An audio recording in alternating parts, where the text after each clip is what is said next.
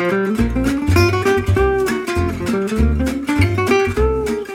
you heard of the 60 40 portfolio? Putting 60% in stocks and 40% in bonds could help investors hedge against losses in either asset class. But with 2022 being a bad year for both stocks and bonds, should investors continue to rebalance their 60 40 portfolio allocation?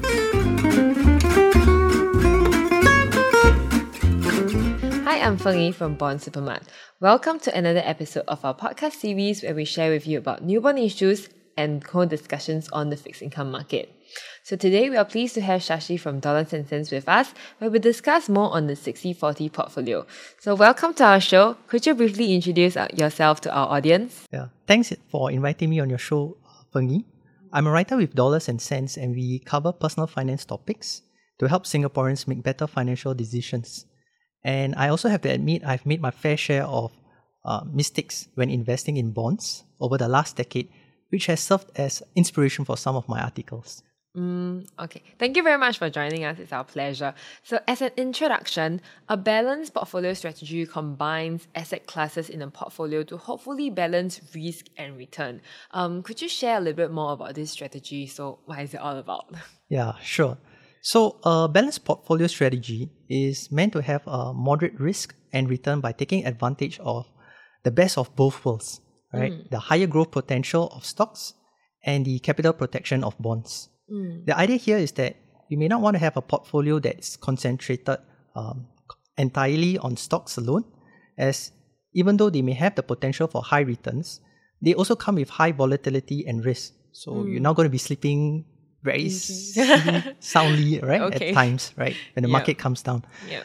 So on the other hand, you do not want to have a portfolio that's also entirely composed of bonds, right? Yep. Because even though they have a low volatility and risk, uh, their returns are much lower than you know what's typically you could get for stocks.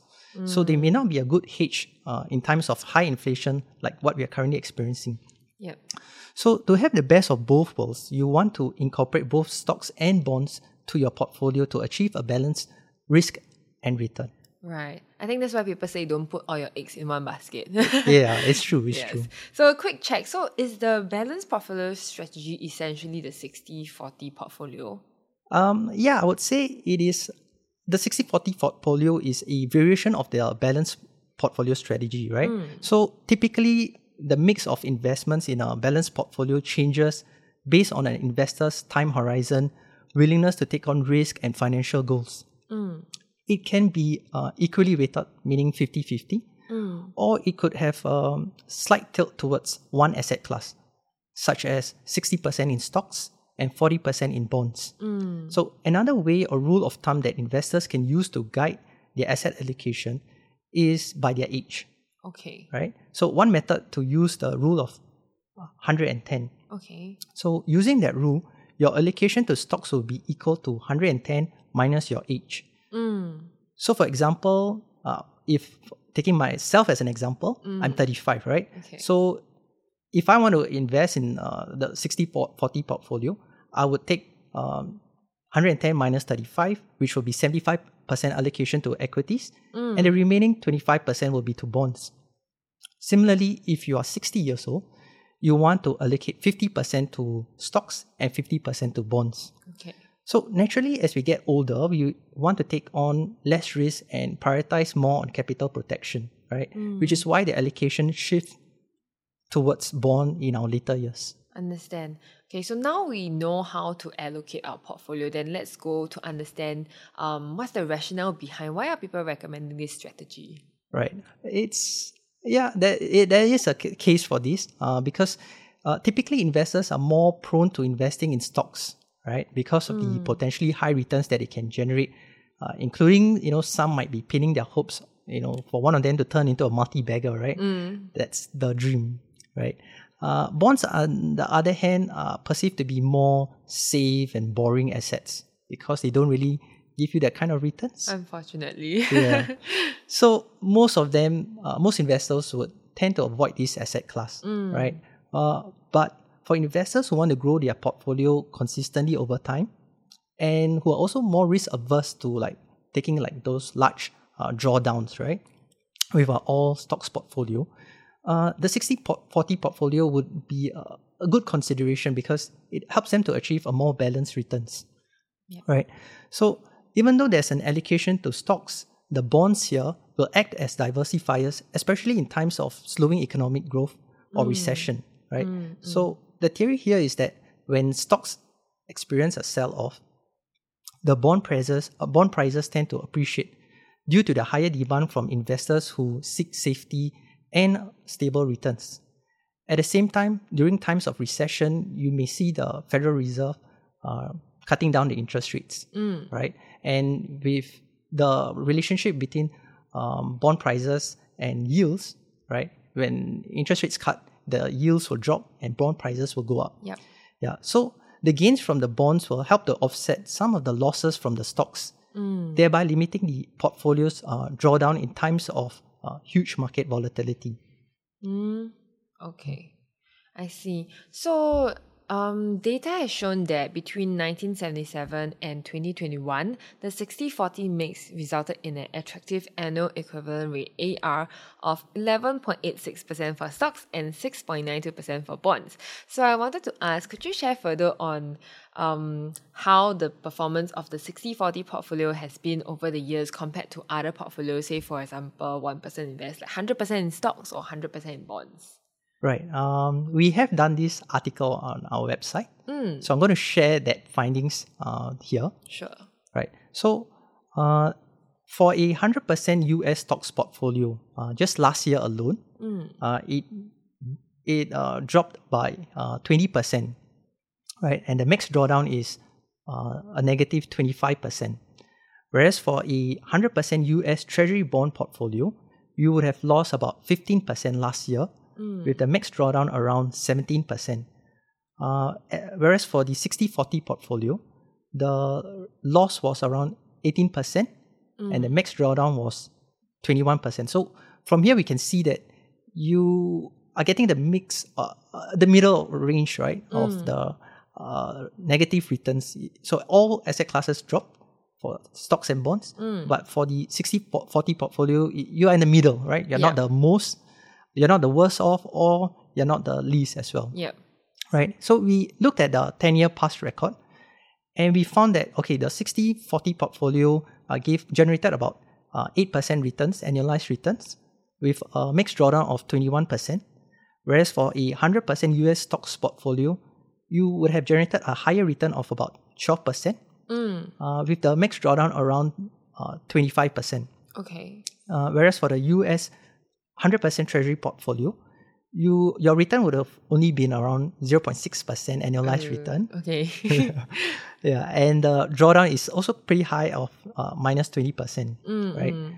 Uh, so we can uh, identify that yes, with a 100% stocks portfolio, your returns uh, over a period of time might be higher than a mm-hmm. 60 40 portfolio, right? Yes. But what investors should uh, look at is um, the drawdown, right? Mm. Yeah. So even though the return is um, slightly higher, the drawdown is also slightly higher or more than the 60-40 portfolio. Correct. Yeah. So looking at the 22-year performance, right? So that's the our last comparison. Yep. Over a long, much longer period. Mm-hmm. And here we saw that uh, both the 60-40 portfolio and the US 100% portfolio both generated around 6% annualized return Whereas the difference here is the max drawdown for the 60-40 portfolio is only 26%, whereas for the 100% US stocks portfolio, it is around 50%. So mm. it's twice more, right? Yeah. So it's about weighing your return and also the drawdown that you have. Yeah. Mm. Okay, so continuing from the question earlier, right? The mm. AER took, took a dip when 2022 was added into the mix. So I wanted to ask, what's the reason um, why I guess the 60-40 portfolio wasn't mm, wasn't up to expectations mm. for last year? Yeah, so uh, as I shared earlier, we experienced a very high inflation environment last year, mm. right? Uh, so it was negative um, for both the stocks and bonds. Yeah. Right, and and the fact that uh, we started from a very low base of 0% last year, mm. um, and then the central banks raised it up seven times mm. uh, to 4.25 to 4.5%. Uh, mm. Uh, this had a very detrimental effect on the bond prices. because with higher interest rates, the yields went up and the bond prices fell consequently, right? Yep. Uh, so that was the reason where you know both the stocks were affected and the bond prices were affected, taking that negative um, correlation out of the equation, Yeah. right? But um, if you look back at the history, right, uh, since 1929, uh, we can see that this is not a one-off. Uh, there has been three other times or occurrences where both the bond prices and stocks fell. Right. Uh, the first happened in 1931 due to a currency crisis and Britain abandoned its gold standard. Uh, second happened in 1941 when the US entered the Second World War. And lastly, it happened in 1969 to 1970, uh, which was somewhat similar to what we are currently experiencing right now, uh, with a period of uh, loose monetary policy, uh, generous fiscal stimulus, and uh, high and uh, energy supply disruptions that you know sparked a decade of um, higher inflation. So similarly, uh, the Fed back then entered into a inflation fighting mode by raising the interest rates rapidly, and that move uh, eventually led to an economic recession and a period of negative returns for both the bonds and stocks. So um, even though bonds uh, and we were only able to get uh, uh, and bonds were only able to provide a hedge for equities once the Fed had tamed inflation. So even though bonds uh, can be a reliable diversifier when the economic growth is slowing, uh, we should uh, take note that it may not be necessarily so when um, the inflation is increasing. Yeah. Okay. Thanks for sharing. It's like a quick history class. okay. So while 2022 might not be, you know, I guess up to expectations, um, it was reported earlier this year that AQR Capital Management, they revised their expectations of a 60-40 portfolio performance upwards, where such an allocation can potentially see a gain after inflation of about 3% over a 5 to 10 year horizon. So I wanted to ask, um, how do you think like a 60-40 portfolio performance would be in the years ahead? Okay, I mean, I do not have a crystal ball, um, but assuming the Fed um, achieves its target of its uh, its long term target of two percent, and then um, we add that additional gain of three percent, so that makes out around five percent uh, return, right? Yep. So, um, and though I'm putting a caveat here again, uh, past performance may not be indicative of future results. Important disclaimer. Yeah. So the 60 40 portfolio based on our back test mm. generated around 6%, right? For mm. over a 20 year period. So I still believe that, yeah, over a longer period, the returns would be around this range. Will still mm. continue to be around this range. Okay, I see. Okay, now to a, quite a cru- crucial question.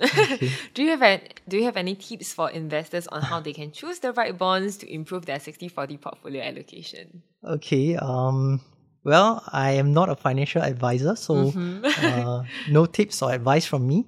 Okay. Uh, but I would suggest uh, local investors can start building their 60 40 portfolio by looking at the broad ETFs, Okay. right? So, some examples of stock ETFs are definitely our Straits Times Index uh, or the popular Vanguard 500 uh, Index Fund or the Vanguard Total Stock Market Index Fund, right? Uh, similarly, for the uh, bond ETFs, uh, investors could consider uh, our Singapore Bond Index Fund or the iShares Core US Aggregate Bond ETF, which is a, quite a popular one, or the iShares 20 plus year Treasury Bond ETF, right? So for bond investments alone, right, because the returns may not be as high, uh, investors can also um, consider investing directly in high quality investment grade uh, individual bonds, right?